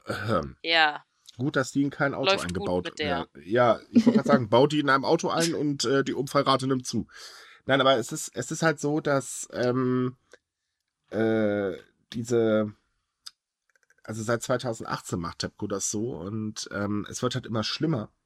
Denn wenn man bedenkt, hallo, ich habe gerade im Prinzip Haus, Hof, alles verloren, musste äh, umgesiedelt werden, also beziehungsweise evakuiert werden und äh, hab vielleicht noch Angehörige verloren, nicht zu vergessen. Ja, das kommt dann auch noch dazu und ja, ich hätte vielleicht tatsächlich ein bisschen Schadensersatz, damit mein neues Leben mal leichter wird. Ich meine, wie ich ja eben gerade schon sagte, Menschen, die aus Fukushima evakuiert wurden, haben im Prinzip ein Stigma äh, in der japanischen Gesellschaft und werden dementsprechend übrigens auch so behandelt. Ähm, und dann stellt sich diese große Firma dahin, und ich meine, TEPCO ist wirklich ein Riesenunternehmen, stellt sich dahin, drückt sich sowieso schon die ganze Zeit vor der Verantwortung, wenn wir mal ganz ehrlich sind, ähm, und sagt dann, äh, Geld, äh, für was? Ja, da ist ein Atomkraftwerk von uns in die Luft geflogen, aber pff, nö, also das ist nicht unsere Schuld, da kam alles von außen, sorry. Also im Prinzip wie jede Versicherung auch argumentieren würde, das war halt das Wasser. Ähm, das ist eine riesen Schweinerei, wenn man das ganz genau nimmt. Hm. Äh, ich, worauf ich noch so ganz hinweisen möchte, weil das gerade so mal erwähnt wurde, äh, meines Wissens nach gab es direkt durch die atomare Katastrophe bei der zivilen Bevölkerung aber keine Todesopfer. Es gab zwar Fälle, die, glaube ich, sogar ähm, bei den TEPCO Schadensersatz zahlen musste, weil die stressbedingt sich dann irgendwie Selbstmord begangen haben oder erkrankt sind, aber direkt durch die Katastrophe sind meines Wissens nach keine Zivilisten gestorben. Äh, äh, ich meinte jetzt auch eher den Tsunami damit. Also, ja, aber ähm, dafür kann TEPCO nichts. Äh, Moment. Nein, äh, aber es ist natürlich noch mal schwerer für jemanden ein neues Leben zu beginnen, hm. wenn gerade ein enger Verwandter gestorben ist. Ja, natürlich. Nur, nur, mal, nur mal so als Frage. Äh, gelten die TEPCO-Angestellten in dem Atomkraftwerk als Ich habe ja auch, Zivi naja, das sind ah, Angestellte. Okay. Ich spreche ja von der zivilen Bevölkerung. Also natürlich, ich wollte bloß darauf also hinweisen, also da nicht, dass der Eindruck erweckt wird, dass TEPCO Nein, da jetzt irgendwie... Dadurch, also noch sind keine keine Menschen gestorben. Wie gesagt, die Langzeitfolgen, die stehen ja noch aus. Äh, das muss man sagen. Also da kann doch ganz schön viel passieren. Ähm, es, aber durch den äh, Gau direkt sind keine Menschen zu Schaden gekommen, das stimmt. Allerdings ist halt, sind sehr viele Gebiete äh, ja radioaktiv verseucht. Es ist so, ähm, als kleine Anekdote dazu, äh, Fukushima hatte kurz vor dem Tsunami äh, und dem Super-GAU ähm, eine sehr aufblühende Fleischwirtschaft. Also sprich, die haben ganz, ganz hart, oder also äh, Fleischproduzenten haben ganz hart daran gearbeitet, äh, aus dem Fleisch, was dort produziert worden ist, eine ähm, Marke zu machen. Die war auch tatsächlich immer beliebter. Also zum, äh, zuletzt wurden sehr, sehr hohe Summen dafür bezahlt, ähm, für Fleisch auf Fukushima, und das ist dadurch natürlich zerstört worden. Und gerade das ähm, ist, klar, der Tsunami war natürlich schlimm, aber vor allen Dingen dieser, die äh, Strahlenverseuchung hat das im Prinzip komplett zunichte gemacht. Und wenn man überlegt, da, da sitzen Leute, die haben da ihre ganze Leidenschaft reingepumpt. Und das war harte Arbeit. Also es gibt eine interessante Dokumentation, die ich mal raussuchen muss. Ähm, und dann, ja, wird die Arbeit eben dadurch komplett zerstört, weil wer will schon aus Fukushima noch Fleisch kaufen? Ähm, also ganz ehrlich, das, da hat die Firma Schadensersatz zu zahlen. So einfach ist das. Immerhin ist ja auch erwiesen, dass die Schutzmaßnahmen in Fukushima Daiichi nicht ausgereicht haben. Das sowieso. Also ich finde ich find das eine große Schweinerei, dass sie diese Versch ähm, Schadensersatzzahlungen verschärfen, beziehungsweise die Anforderungen dafür. Und äh, wo ich eigentlich drauf hinein, worauf ich eingehen wollte, war, es sind zwar noch keine Leute gestorben, aber wie du schon sagst, äh, wir wissen nichts über die Spätfolgen. Wir wissen nicht, wie, wie stark die Menschen verstrahlt sind. Ja. Ähm, es kann durchaus sein in den nächsten Jahren, dass wir die ersten Todesfälle haben durch die Strahlung. Und was wollen sie denn dann machen? Wie wollen die Leute dann ihre Schadensersatzzahlungen bekommen, äh, wenn es jetzt schon so schwierig, äh, schwierig ist? Und ich erinnere mich auch, dass es bereits schon Fälle gab, bei denen halt äh, nachgewiesen wurde, dass ein Arbeiter, der halt dort aufräumen sollte an dem Kernkraftwerk, was zerstört war, ähm, auch an Leukämie verstorben ist. Und man konnte tatsächlich nachweisen, dass es durch die Strahlung gekommen ist. Und die Familie musste wirklich lange dafür kämpfen, dass die da überhaupt eine Zahlung gekriegt haben. Es und, gab äh, ja auch Fälle, da äh, möchte ich ganz kurz drauf eingehen, ähm, wo ausländische Arbeiter äh, zu arbeiten äh, in Fukushima Daiichi geschickt wurden, ohne vernünftige Schutz, äh, Schutzausrüstung und äh, nicht vernünftig über die Gefahren informiert wurden. Ja gut, das ist wieder ein ganz anderer Punkt, aber es ist, ja, es ist, ist ähm, auch eine Sache, da wissen wir auch noch nicht, was für, für Forderungen kommen. Aber ich, ich finde es, wie gesagt, unverantwortlich. Erstens hat TEPCO jahrelang darüber gelogen, wer für was verantwortlich ist. Sie haben versucht, das runterzuspielen. Mhm. Und jetzt diese Dreistigkeit einfach zu besitzen, zu sagen, äh, nö, ihr müsst uns jetzt erst verklagen und also dafür der, Geld ausgeben, das ist, das ist, äh, das ist die Höhe, finde ich. Also, äh, der Präsident von TEPCO, also der CEO, ist ja dann auch gegangen Und äh, er hat ein sehr süßes Abschiedsgeschenk bekommen, nämlich Abermillionchen Yen, damit er halt einen schönen Lebensabend hat. Und das alleine war schon ein Schlag in die Fresse. Äh, der Opfer, wenn man mal ganz ehrlich ist. Ähm, also all, allgemein ist es halt so, TEPCO hat kaum einen Plan, wie der Abbau vernünftig funktionieren kann. Äh, das kommt ja, wie gesagt, auch noch erschwerend hinzu. Also sprich, ähm, es wird radioaktives Wasser äh, literweise, also Millionen literweise pro Tag produziert. Keiner weiß, wo es gelagert werden soll. Äh, das Cäsium des Unfalls kommt jetzt auch wieder zurück an Japans Küsten. Ähm, also insgesamt, was die Firma da macht, das ist einfach total irrational. Und dass dann halt die japanische Regierung da auch noch mitspielt, äh, das finde ich, ist also schlimm. Ja, also die haben sich insgesamt äh, nicht mit Ruhm bekleckert in all den Jahren, die ja. das jetzt äh, schon hinter sich hat. Also. Aber auch da ist es wieder so, äh, in der japanischen Gesellschaft selber ist das halt nur ein kleines Lüftchen, also im Prinzip eine Randnotiz und das war's dann. Es wird halt hingenommen und damit fertig. Ja, das hatten wir, glaube ich, mal in einer der ersten Folgen äh, das Problem, dass Japaner auf gut Deutsch nicht auf die Barrikaden gehen. Also, dass die Richtig. viel zu lieb und zurückhaltend sind und nicht auf den Tisch hauen und sagen, jetzt müssen wir mal. Und ja, das, ich, ich habe das damals auch schon gesagt, ich würde es mir wirklich wünschen, wenn man sich da mal so durchsetzt und sagt, hey, wir müssen da wirklich mal was machen. Weil ich denke, mhm. wenn die Geschädigten wirklich gemeinsam sich da mobilisieren würden und doch Leute davon berichten, dass sie dann wirklich einen massiven Protest erreichen könnten und da tatsächlich es schaffen könnten, dass das halt umgeworfen wird oder es zumindest eine gesetzliche Änderung gibt bei ja, den Zahlungen. Aber, wir, wir aber es wird ja, halt nicht passieren. Wir kennen ja die Meinung auch gegenüber der äh, Abe-Regierung. Ähm, sie findet mittlerweile, das haben jetzt Umfragen von gestern äh, gezeigt, äh, viel, viel größeren Anklang. Und äh, von daher, also die Kritik, das werden wir nicht mehr erleben. Das wird nicht passieren. Also da, das ist halt so ein, so ein typisches Gesellschaftsding. Also wir hier in Deutschland reißen ja relativ schnell die Klappe eigentlich auf, meistens auch in der falschen Richtung oder sehr häufig sogar. Ähm, stoßen aber auch oh ja, grundsätzlich. Wir sind, wir sind Spitzenklasse und demonstrieren. Richtig. Äh, allerdings ist es halt so, dass es grundsätzlich auf taube Ohren stößt, auch bei unseren politischen äh, Menschen, äh, Führern wollte ich gerade sagen, Quatsch. Also bei unseren Politikern, das merkt man ja halt immer wieder. Ähm, in Japan ist es halt so, da hält man sich dann auch noch zurück, weil man will ja nicht negativ auffallen und äh, es würde sowieso bei der Regierung total auf taube Ohren stoßen, weil die reagieren darauf halt einfach nicht. Es ist jetzt ein einziges Mal vorgekommen, ähm, dass die Regierung, oder beziehungsweise noch nicht mal die Regierung selbst, sondern ähm, es war ja erst äh, lokale ähm, Präfekturverwaltungen, die das halt angestoßen haben. Aber da hat halt der öffentliche Druck tatsächlich ein bisschen was ausgelöst. Aber auf anderer Ebene, m -m. Das, das werden wir nicht erleben. Und schon gar nicht, wenn es halt um TEPCO geht, weil TEPCO ist riesig, hat eine riesige Lobby. Äh, Im Prinzip, äh, ja, kann, man hier mit der Autoindustrie vergleichen. Es würde ja, keiner was gegen die Autoindustrie sagen, weil sie ist halt heilig. Und das gleiche ist halt auch eben äh, dort mit der Atomenergie. Äh. Man muss ja dazu sagen, dass TEPCO ja noch weitere Kraftwerke hat. Also es ist ja nicht, äh, Fukushima, Daiichi war ja nicht das einzige. Richtig. Und die betreiben sie ja auch noch. Also wenn man da jetzt auch natürlich reingerät, dann sagen sie halt, entweder ihr bezahlt uns eine Entschädigung oder wir machen einfach unseren Scheiß weiter. Also, wie gesagt, ich denke nicht, dass es irgendwelche Veränderungen gibt, wobei ich mir die wirklich sehr wünsche, weil ich mir das auch vor allem für diese, für die ganzen Familien und Betroffenen wünsche, die einfach sehr massiv immer noch darunter leiden. Ja. Und man kann es halt, denke ich, jetzt demnächst einfach nicht ändern. Also ich denke, es wird in der Zukunft da keine Änderung geben. Und Nein, es wird es wahrscheinlich nur noch schlimmer werden.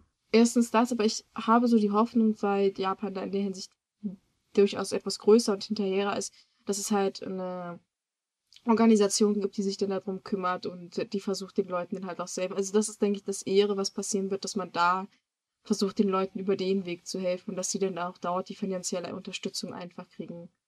Wäre ja. zumindest schön. Ja, definitiv. Also. Aber gut, Japan und seine äh, Regierung, die sind ja bekanntlich in der Hinsicht allgemein ein bisschen äh, seltsam. Wir erinnern uns mal an mein Lieblingsthema von letzter Woche. Äh, ich will das Wort jetzt nicht sagen, weil sonst müsste ich Geld in ein Glas reinwerfen. Ich habe kein Glas hier und ich habe auch gerade kein Geld da, deswegen lasse ich das jetzt mal.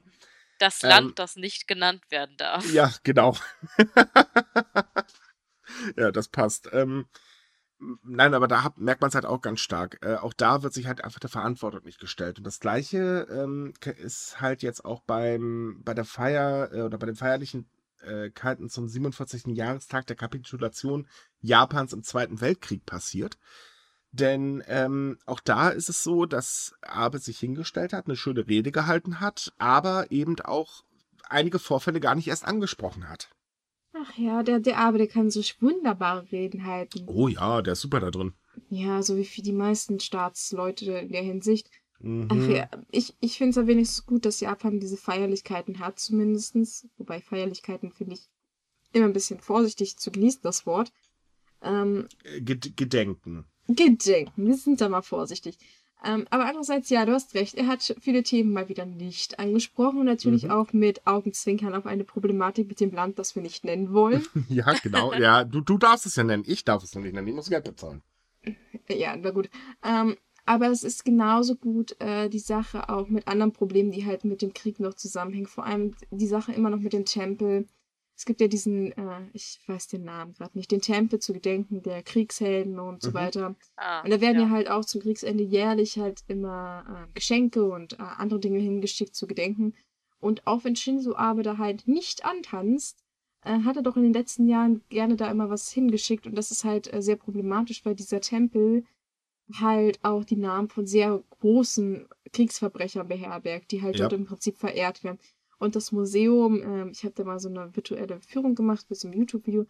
Die Führung ist auch äh, in dem Museum wirklich widerlich. Also ich kann es nicht anders sagen, weil die, das Museum ist halt sehr verherrlichend in Bezug auf Japan. Also Ja. da werden viele Sachen massiv runtergespielt.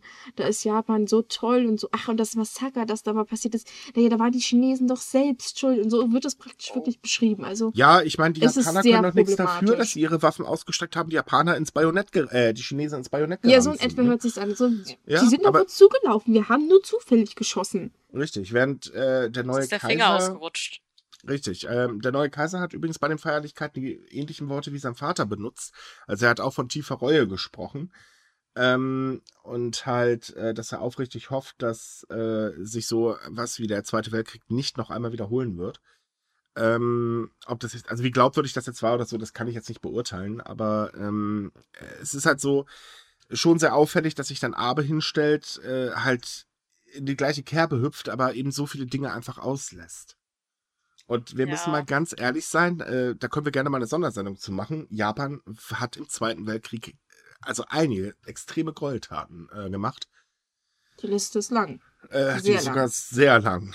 Die ist verdammt lang. Und ähm, von daher ist es im Prinzip auch wieder im Vergleich mit Deutschland zu sehen, weil ähm, wir sind in manchen Dingen leider auch nicht unbedingt besser. Äh, man siehe Schadensersatzzahlung an äh, Griechenland zum Beispiel. Das hatten wir ja letzte Woche schon, das Thema, genau. Richtig. Und äh, es ist halt so, dass Japan sich allgemein ein bisschen aus der Verantwortung zieht. Und dann kommt halt eben diese Glorifizierung hinzu, die auch tatsächlich in der Bevölkerung sehr weit verbreitet ist, muss man ganz ehrlich sagen. Also nicht nur bei den, äh, ich sage jetzt mal, Rechtskonservativen, sondern allgemein ist das schon sehr, sehr weit verbreitet, dass man halt sagt, ja, war halt Krieg, mein Gott, und äh, es gibt eine Glorifizierung auch von wirklich Gräueltätern, muss man ganz ehrlich sagen. Also so ungefähr so, als würden wir hier Himmler äh, anhimmeln. Das ist, ähm, äh, also um das im Vergleich zu setzen. Und äh, dieses, es wird halt von der Politik gestützt. Und gerade halt von Abe. Und äh, man muss leider ganz ehrlich sagen, also mittlerweile, ich beschäftige mich ja jetzt schon eine ganze Zeit mit dem ähm, japanischen Premierminister. Also ich sehe ihn sehr, sehr kritisch, ähm, was spezielle Themen angeht, äh, sei es jetzt an Wirtschaftspolitik, aber insbesondere da. Hm. Das ist schlimm, wenn man seine Vergangenheit halt nicht aufarbeiten möchte.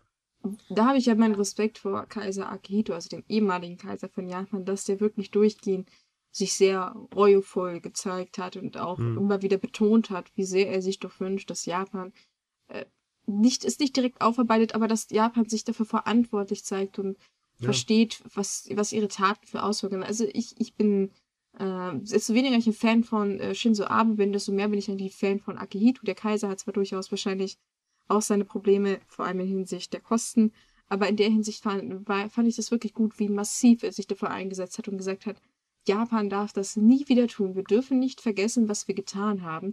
Und er hat das in vielerlei Ebenen gesagt, auch in Okinawa an den Stränden Mhm. war er und hat gesagt, wir dürfen das nicht vergessen, was hier passiert ist. Und wir sind dafür verantwortlich, dass wir es nicht vergessen. Und das sind sehr starke Worte. Und ich finde es gut, dass Naruhito, also sein Sohn, der jetzt an der Macht ist, ähm, an der Macht, auf dem Thron ist, so richtig, ähm, dass der das übernimmt. Also ob er es wirklich ehrlich meint, ist schwer zu sagen, weil er halt nicht äh, in der Kriegszeit geboren ist, was ihn halt von seinem Vater Ähm, sehr unterscheidet. Wird, wird, muss man aber ganz kurz eine Sache erwähnen, denn äh, es gibt ja nun mal nicht mehr sehr viele äh, Menschen, die den Krieg halt miterlebt haben in Japan. Ähm, es wird sehr viel dran getan, äh, dass das Thema Zweiter Weltkrieg bei der Jugend nicht vergessen wird. Ähm, so ist es halt so, dass jetzt Angehörige äh, zum Beispiel bei den Feierlichkeiten natürlich nicht mehr so zahlreich da waren, weil äh, sind ja mittlerweile auch verstorben. Und äh, es wurden sehr viele Teenager eingeladen, diese Zeremonie mitzuerleben, äh, damit sie halt eben, ähm, also damit, damit die Erinnerung einfach wachgehalten wird. Ähm, Natürlich, das ist. da wird äh, schon, in der Richtung wird tatsächlich was getan. Ich weiß jetzt nicht, wer äh, genau ähm, die Veranstaltung ausgerichtet hat. Aber ähm, zumindest ist das ein richtiger Schritt. Es darf einfach nicht mehr vergessen werden. Das ist nun mal ein Teil der Geschichte. Er gehört dazu. Man muss ihn einfach aufarbeiten und man muss auch für das, was man angerichtet hat, einfach gerade stehen. Da ist aber halt das Problem jetzt mit den Sachen, die halt nicht erwähnt wird. Wie soll man etwas ähm, nicht vergessen, wenn man es gar nicht kennt? Das ist Also richtig. das ist- ja, halt oder der wenn Punkt diese jetzt. Sachen auch, also nicht nur nicht erwähnt, sondern auch einfach straight up geleugnet werden. Also ich finde, das ist halt nochmal ein Unterschied, ob man Dinge nicht erwähnt oder sie leugnet, wenn sie angesprochen werden und Ja. anderen Menschen droht, ähm, die versuchen, das Ganze in den Fokus der Öffentlichkeit zu rücken. Also jetzt nicht in Beziehung äh, auf die Regierung, aber es gab ja diese enormen Drohungen ähm, bei der Ausstellung, die wir letzte Woche schon besprochen haben, äh, mit der Trostfrauenstatue. Und äh, das finde ich schon sehr besorgniserregend. die ja auch noch weiterging. Also ähm, ich habe den Artikel jetzt nicht durchgelesen, aber ich glaube, äh, wenn ich mich nicht irre, gab es doch da was, dass ähm, ein Reporter ausgeladen wurde bei einer Podiumsdiskussion. Genau, oder also es war ähm, nochmal ein Kunstsymposium, wo eine Podiumsdiskussion stattfinden sollte mit demjenigen, der eben für die Ausstellung der Trostfrauenstatue in der anderen Kunstausstellung ähm, verantwortlich war. Und äh, die haben das gesamte Symposium auch absagen müssen, weil so viele Leute protestiert haben dagegen. Also, dass dieser, dieser äh, Aussteller teilnimmt, ja. Ja, es ist halt, man muss halt auch sagen, dass die, die Stimmung gerade in der Hinsicht ziemlich aufgeheizt ist, einfach wegen der Situation. Man ich finde es aber eigentlich auch interessanter, dass, dass dieses Verständnis für den Krieg und die Aufarbeitung doch teilweise sehr regional geteilt ist. Also wenn man sich zum Beispiel jetzt Hiroshima und Nagasaki angucken, die ja am, im Krieg wohl am meisten gelitten haben, haben die doch irgendwie ein ganz anderes Verständnis von der Aufarbeitung des Krieges als, denke ich mal, die Region, die das wirklich nur so am Rande mitgekriegt haben. Äh, es ist auch eine gesellschaftliche Geschichte. Also wenn jetzt äh, zum Beispiel ähm, man sich bei den Stars und Sternchen mal ein bisschen umschaut, also du hast sehr viele, die international sehr erfolgreich sind, äh, die sich halt auch dafür aussprechen, dass man die Vergangenheit äh, aufarbeiten muss. Aber ähm, es gibt halt sehr, sehr viele kritische Stimmen. Auf der anderen Seite leider auch das Gegenteil, wie mir jetzt die Regie mitgeteilt hat, äh, dass sich halt zum Beispiel der Charakterdesigner von Evangelion dagegen, also gegen diese Trostfrauen-Ausstellung geäußert hat. Ähm, da sieht man halt wirklich, wie zwiegespalten das Ganze tatsächlich ist. Und ähm, es ist halt so, dass dieses Thema oder überhaupt auch die Vergangenheit ja auch gar nicht richtig behandelt wird. Also ähm, es wird in der Schule zwar angesprochen, aber auch wirklich nur angesprochen und das war es dann eigentlich auch schon. Und ähm, dadurch äh, ist es halt, also die, die ganze Situation in ja wie Japan damit umgeht, ist halt wirklich schwierig. ich hatte ich halt glaube, da Mal müsste man eine ganze Sondersendung machen, um das alles zu erfassen. Sollten wir dann vielleicht auch mal tun. Hm. Äh, ich glaube, da können wir auch jemanden einladen, der sich sehr gut damit auskennt. Ähm, Also ich hatte das ja auch schon mal erwähnt, weil wir das Thema, glaube ich, mit Japan und der Aufarbeitung schon mal hatten. Ich habe mich ja mal ähm, ähm, aus schulischen Gründen etc. Äh, sehr intensiv mit diesen ganzen Kriegsverbrechen von Japans Seite halt äh, beschäftigt. Also von den äh, Massaker von Yanqing bis hin zu den Todesmärschen mit den ganzen Amerikanern. Also wie gesagt, die Liste ist sehr, sehr lang und es ist halt auch sehr komplex, damit umzugehen, denn man kann viele Dinge tatsächlich nicht mehr nachweisen.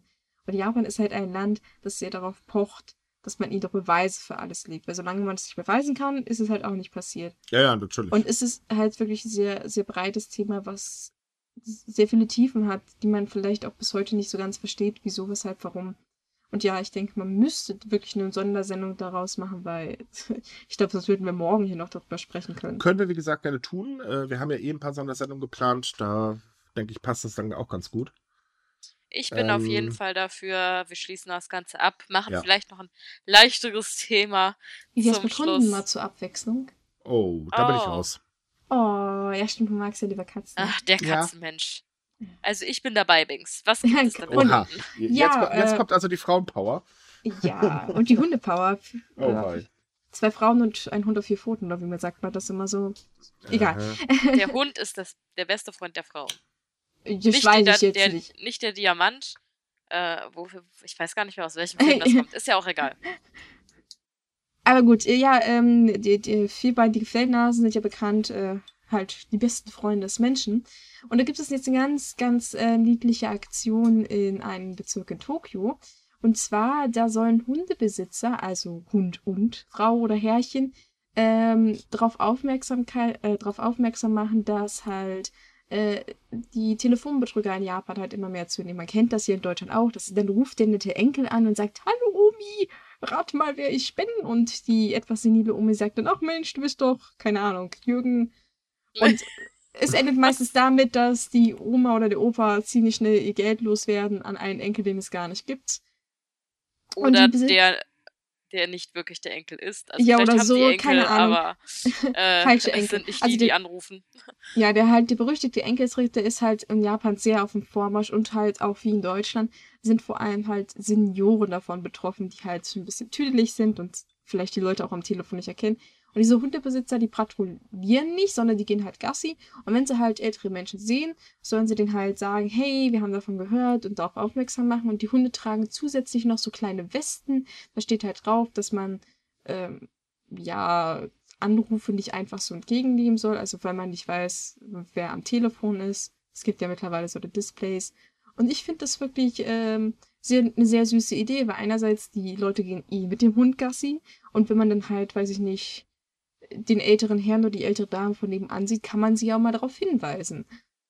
Und Ja, also ich habe mich ehrlich Aktion. gesagt bei der Aktion Ah. gefragt, ob das jetzt so hilfreich ist. Nicht auf Deutschland übertragbar. Da würdest du wahrscheinlich nur zu hören bekommen, was geht sie denn jetzt an? Ja, ja, also das Äh, sowieso. oh, zu der, zu dem äh, Satz noch, äh, das Lustige ist ja, dass diese Menschen, die eben mit den Hunden Gassi gehen, auch gebeten werden, ältere Menschen an Bankautomaten gezielt anzusprechen, weil es ja sein könnte, dass sie in diesem Moment eine größere Summe Geld für Betrüger abheben. Und das fand ich schon absurd. Also, Ja, na gut, das ist vielleicht ein bisschen sehr direkt. Also ich glaube, die Polizei hat sich da auch ähm, von diesem Bezirk halt ein bisschen zu viel davon äh, versprochen. Aber man muss halt sagen, dass in, in Japan diese Nachbarschaftsverhältnisse ein bisschen anders funktionieren als in Deutschland. Also die Ja, gehen aber, sich da halt nicht gleich gegenseitig an die Gurgel, wenn mal jemand sagt, hey, guten Morgen, schönes Wetter, ne? vor ja, aber. Telefon- so, sorry, reden. aber wenn mich irgendjemand, und ich glaube, das ist in Japan auch nicht anders, warum heben sie Geld ab? Wollen sie Betrüger vielleicht Geld geben? Äh, ich glaube, also, Ja, na nee. gut, wie gesagt, das, äh, glaube ich, ist ein bisschen zu viel des Guten. Ja. Ich glaube, es bezog sich auch, es bezog sich auch mehr, wenn sie halt merken, dass sie eine große Menge Geld abheben. Also man soll sich nicht gleich gegen den, neben den ja, aber ich fände das noch stellen und sagen, seltsamer, wenn man äh, mich irgendwie am Geldautomat beobachtet und so, hm, wie viel Geld hebt sie jetzt wohl ab? Also dann naja, Ich- würde ich ich, wollt mich darauf einstellen, also- Die sollen ausgeraubt halt zu wirklich werden. nicht- die sollen halt wirklich nicht sich hinstellen und jetzt den Geldautomat beobachten und sagen, sie haben aber viel Geld, was kaufen sie denn? die haben Geld Es abgehoben. Wie viel war denn das? Zeig sie doch mal her. Also es soll, sie sind halt drauf, äh, sollen darauf achten, wenn es halt wirklich vorauskommen, vorkommen sollte, dass dann halt die Omi da, weiß ich nicht, auf einmal keine Ahnung, in, in wirklich eine Menge Geld, einen großen Batzen Geld abhebt, dann sollte man Mhm. sie doch vielleicht ansprechen und sagen so, oh, das ist aber eine Menge Geld, sollte ich sie vielleicht Mhm. nach Hause begleiten? Also man soll es halt ein bisschen Das unauffälliger klingt machen. für mich sehr verdächtig. Also, Aha. Da, Ja, also, also- sie, sie haben viel Geld abgehoben, darf ich sie nach Hause begleiten? Also, Gott. aha, gut, das war jetzt auch ein bisschen doof formuliert. Äh, kurze, das kurze Frage. Äh, warte, äh, ganz, ganz kurz. Äh, hat die Polizei zufällig auch gesagt, dass sie irgendwas gegen Hundebesitzer über, äh, unternehmen möchte und sich dafür jetzt einen rechtlichen Rahmen schafft? Weil tut mir Mhm. leid, aber er sagt, das wird doch Anzeigen hageln. ich wollte gerade sagen, wenn überhaupt kriegen die mehr Anrufe wegen Mhm. äh, aufdringlichen Hundebesitzern als wegen Telefonbetrügern. Also, hm. Also, da, da, da war jemand mit Hund, der, der wollte wissen, wie viel Geld ich habe. Er wollte ihm nur helfen. Äh, äh, aber, aber er hat mir Geld gezahlt. Also, Oh das, wie gesagt, ich, ich verstehe das Problem, aber ihr spielt das jetzt auch so ein bisschen hoch, weil sie, wie gesagt, es wurde nicht gesagt, dass sie sich hinstellen sollen und sagen, hey, ihr sollt jetzt das Geld ziehen und Ja, ihr sollt die wie jetzt kriegst du beobachten. denn mit, wenn der- wie Es viel halt jemand Geld, äh, wie viel Geld jemand abhebt, wenn du ihn nicht beobachtest? Den musst du doch am Weil wenn er Bankautomaten vorbeiläuft und das vielleicht mal sieht, meine Güte, ich war auch schon mal einkaufen, bin an einem Bankautomaten vorbeigelaufen, habe auch gesehen, wie so ein Kerl, weiß ich nicht, locker 20.000 Euro abgehoben hat. Das ist zwar weird, aber ich habe es halt auch zufällig nur gesehen, weil ich vorbeigelaufen bin. Dies, was ich ja drauf vorhin schon gesagt habe, die patrouillieren ja nicht. Die gehen halt mit dem Hund raus, Gassi, und dann sehen sie, oh, weiß ich nicht, äh, die, keine Ahnung, die von nebenan läuft gerade vorbei. Ich könnte sie sie ja mal darauf hinweisen, ähm, dass das halt gerade so ein Problem ist in der Gegend. Ganz man ehrlich, dann sollen doch lieber die Polizisten selber von Haus zu Haus rennen. Halt, ja, aber ich glaube, die haben auch Besseres zu tun, oder? Also, es ist doch, ich muss sagen, es ist doch nur ein netter Hinweis unter Nachbarn, und man darf ja nicht vergessen, dass Nachbarschaftsverhältnisse in Japan halt, wie gesagt, auch ein bisschen anders funktionieren. Da sprechen die halt alten Leutchen gern mal auch mit den Nachbarn, mit, mit dem Baubau. Keine Ahnung. Äh, ähm, ich finde es nicht schlecht, darauf hinzuweisen, dass man den Leuten halt Bescheid sagt, dass man denen erklärt, wie das funktioniert und sagt, hey, wenn ihr eine ältere Person seht und ihr kommt ins Gespräch, die sollen jetzt den alten Leuten auch nicht hinterherrennen und sagen, hey, wir müssen mit ihnen über Telefonbetrüger Ähm, sprechen, da- wie die Zeugen dich, Jehovas. Darf ich dich dann ganz kurz nochmal korrigieren? Das Nachbarschaftsverhältnis in Japan sieht auch nicht anders aus als in Deutschland. Das kommt darauf an, wo du lebst. Auf dem Dorf hast du hier in Deutschland auch Ja. äh, eher Kontakt zu den Nachbarn als in der Großstadt. Und das ist in Japan ganz genauso. Ja, gut, Normalerweise- wir sprechen ja jetzt nicht von dem Großstadt Außerdem äh, von. äh, haben wir ja vorhin schon ein paar Mal erwähnt, dass die japanische Gesellschaft eigentlich so drauf ist, man mischt sich lieber nirgendwo ein. Das gilt da in der Richtung auch und zwar ganz stark. Deswegen ist dieser Aufruf der Polizei gut gemeinte Idee, will ich nichts gegen sagen, aber äh, da wird gar nichts passieren. Äh, Ich finde es auch zweifelhaft, aber immerhin niedlich. Ja. Na, es, Es wird wenigstens versucht, das Problem anzugehen. Das ist schon mal etwas. ja. Es ist halt der gute Wille. Also es, man, man möchte eigentlich damit erreichen, dass die Leute sich untereinander besser aufklären. Weil die Polizei hat halt bereits schon versucht, äh, darauf hinzuweisen. Sie haben solche kleinen Abhörgeräte an Telefone verteilt, damit die äh, praktisch die Betrüger aufgezeichnet werden. Man hat Infobroschüren verteilt und irgendwie funktioniert es halt nicht. Und man dachte, hey, alte Leute sind halt auch ziemlich dickköpfig. Vielleicht bringt es ja doch eher was, wenn man ähm, wenn man halt den Leuten doch direkt persönlicher anspricht, weil man hört doch auf jemanden, den man kennt, den man vielleicht auch mag, eher als zum ollen Polizisten, der vor der Haus steht und ja, ja, die müssen jetzt da auf die andere Fahrer aufpassen, weil sie alt und klapprig sind. Und das ist halt eher der Hintergrund, dass man halt mehr auf Nachbarschaftshilfe, denke ich, setzt. Also ich, ich, Ja. sag, ich, ich denke nicht, dass die Polizei vorhat, mit 20 Hundebesitzern, die da durch die Straßen laufen, äh, das Problem zu lösen. Es ist ja. Halt auch nur ein kleiner Bezirk und es sind halt wirklich nur 20 Hundebesitzer um den Dreh. Circa. Ja, wie gesagt, es ist eine nette Idee. Äh, wenn da was passiert, warum nicht? Helfen kann's. Äh, es kann nach hinten losgehen, je nachdem, was für eine Oma man da erwischt, als Beispiel, oder für einen Opa. Äh, also von daher, ja, es, es ist nett. Also ich denke auch, ich, es ich auf fand jeden es Fall so schade, dass sie das so runtergemacht hat. Nö, einfach nur ein paar seltsame Aspekte, nicht? Also das mit den Automaten finde ich halt wirklich seltsam. Aber es ist doch nichts verkehrt daran, darauf hinzuweisen. Ich meine, äh, bei uns in der Nachbarschaft wird man halt auch gerne mal darauf hingewiesen, so, oh, hast du gehört, die haben da drüben in der Ecke eingebrochen. Vielleicht solltet ihr ein bisschen aufpassen. Also Ja. das, das, das ist eigentlich eher der Sinn davon. Die sollen, wie gesagt, den Senioren nicht hinterherrennen, wie so ein Zeugen Jehova 2.0. Ja, also wie gesagt, ich Zeugen denke auch, Jehova es ist, 2.0 ist auch gut. Ähm, ich denke auf jeden Fall, es ist gut gemeint und es ist nett, ähm, aber ja. Ja, ich würde sagen, damit sind wir dann für heute auch wieder durch. Äh, reicht ja. auch. Wir hatten mal wieder ein lustiges Programm. Haha. Nächste Woche. So, bunte Mischung. Ja, wie immer.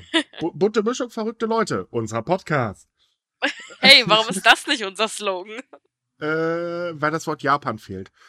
Ähm, Oh. Aber das kriegen wir bestimmt auch noch Okay. irgendwie hin.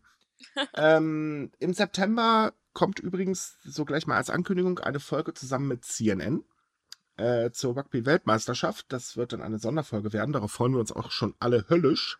ja, ich freue mich ziemlich. Wie es bei dir geht, weiß ich nicht. äh, da ich mittlerweile sehr viel über Rugby schreiben durfte und äh, mich logischerweise in die Regeln einlesen, sprich auch ein paar Spiele angucken, muss ich ganz ehrlich sagen, äh, ja doch, freut mich tatsächlich. Also ähm, wird bestimmt eine lustige Folge. Schön und- zu hören. Nächste Woche haben wir dann auch wieder Filmtipps und Veranstaltungstipps mit bei. Äh, das wollen wir ja jetzt immer Ende des Monats machen. Also da könnt ihr euch auch schon drauf freuen. Ansonsten wünschen wir euch wie immer eine schöne Woche. Schaut bei Sumikai vorbei für weitere spannende Beiträge. Und Videos und Bilder zu unseren besprochenen Artikeln. findet ihr auch auf warningsushi.de oder auf sumikai.com. Und ansonsten macht's gut, bis zum nächsten Mal. Tschüss. Tschüss.